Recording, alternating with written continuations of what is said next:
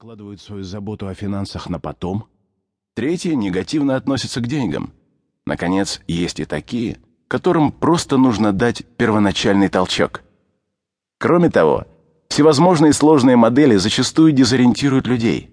В наш век высоких технологий зачастую складывается впечатление, что путь к успеху могут указать только те мысли, которые не в состоянии понять простой смертный. Мы отмахиваемся от простых фундаментальных истин, руководствуясь принципом «это слишком просто». Но все и есть просто. Сложно совсем другое – выполнять эти советы. Законы богатства легко понять, но трудно притворять в жизнь. Для этого порой нужна помощь со стороны. О том, где найти эту помощь, тоже говорится в книге.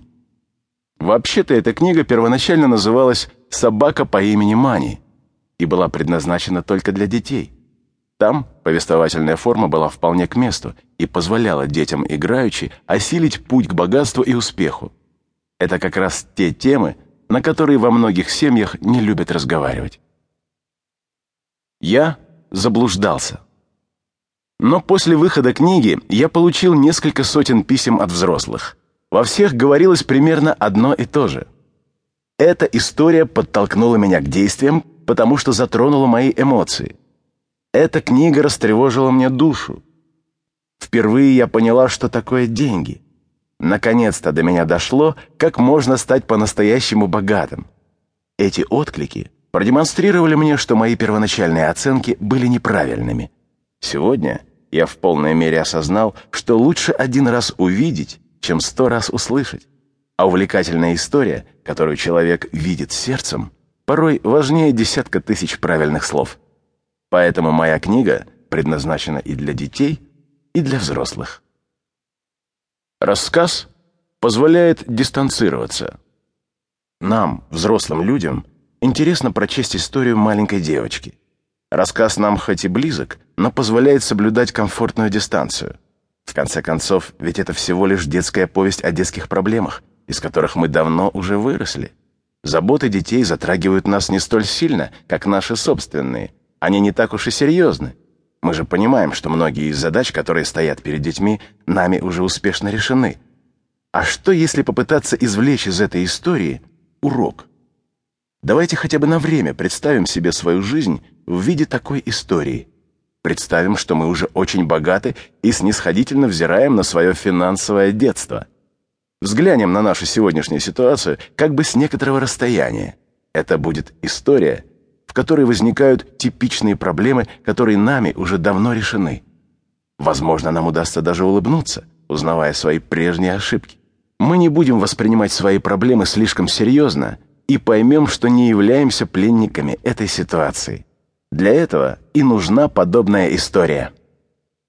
Ориентир нужен сегодня как никогда. Но это не просто история.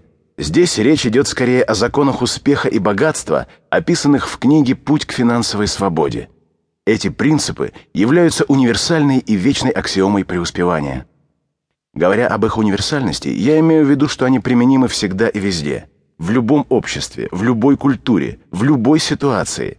Говоря об их вечности, я подразумеваю, что они никогда не меняются. Особое значение это имеет в сегодняшнем, быстро меняющемся мире, где все становится сложнее и запутаннее, а один новый и усовершенствованный продукт сменяет другой. В такое время необходим ориентир, в роли которого как раз и выступают эти вечные принципы. Называя их аксиомой, я имею в виду, что спорить о них не приходится. Древние принципы. Если вам кажется, что я слишком много на себя беру, то позвольте сделать 2 замечания. Во-первых, эти принципы придуманы не мной. Они существовали всегда, так же, как законы природы. Они управляют нашей жизнью независимо от того, хотим мы того или нет. Даже если мы отрицаем их, они не теряют от этого своей значимости.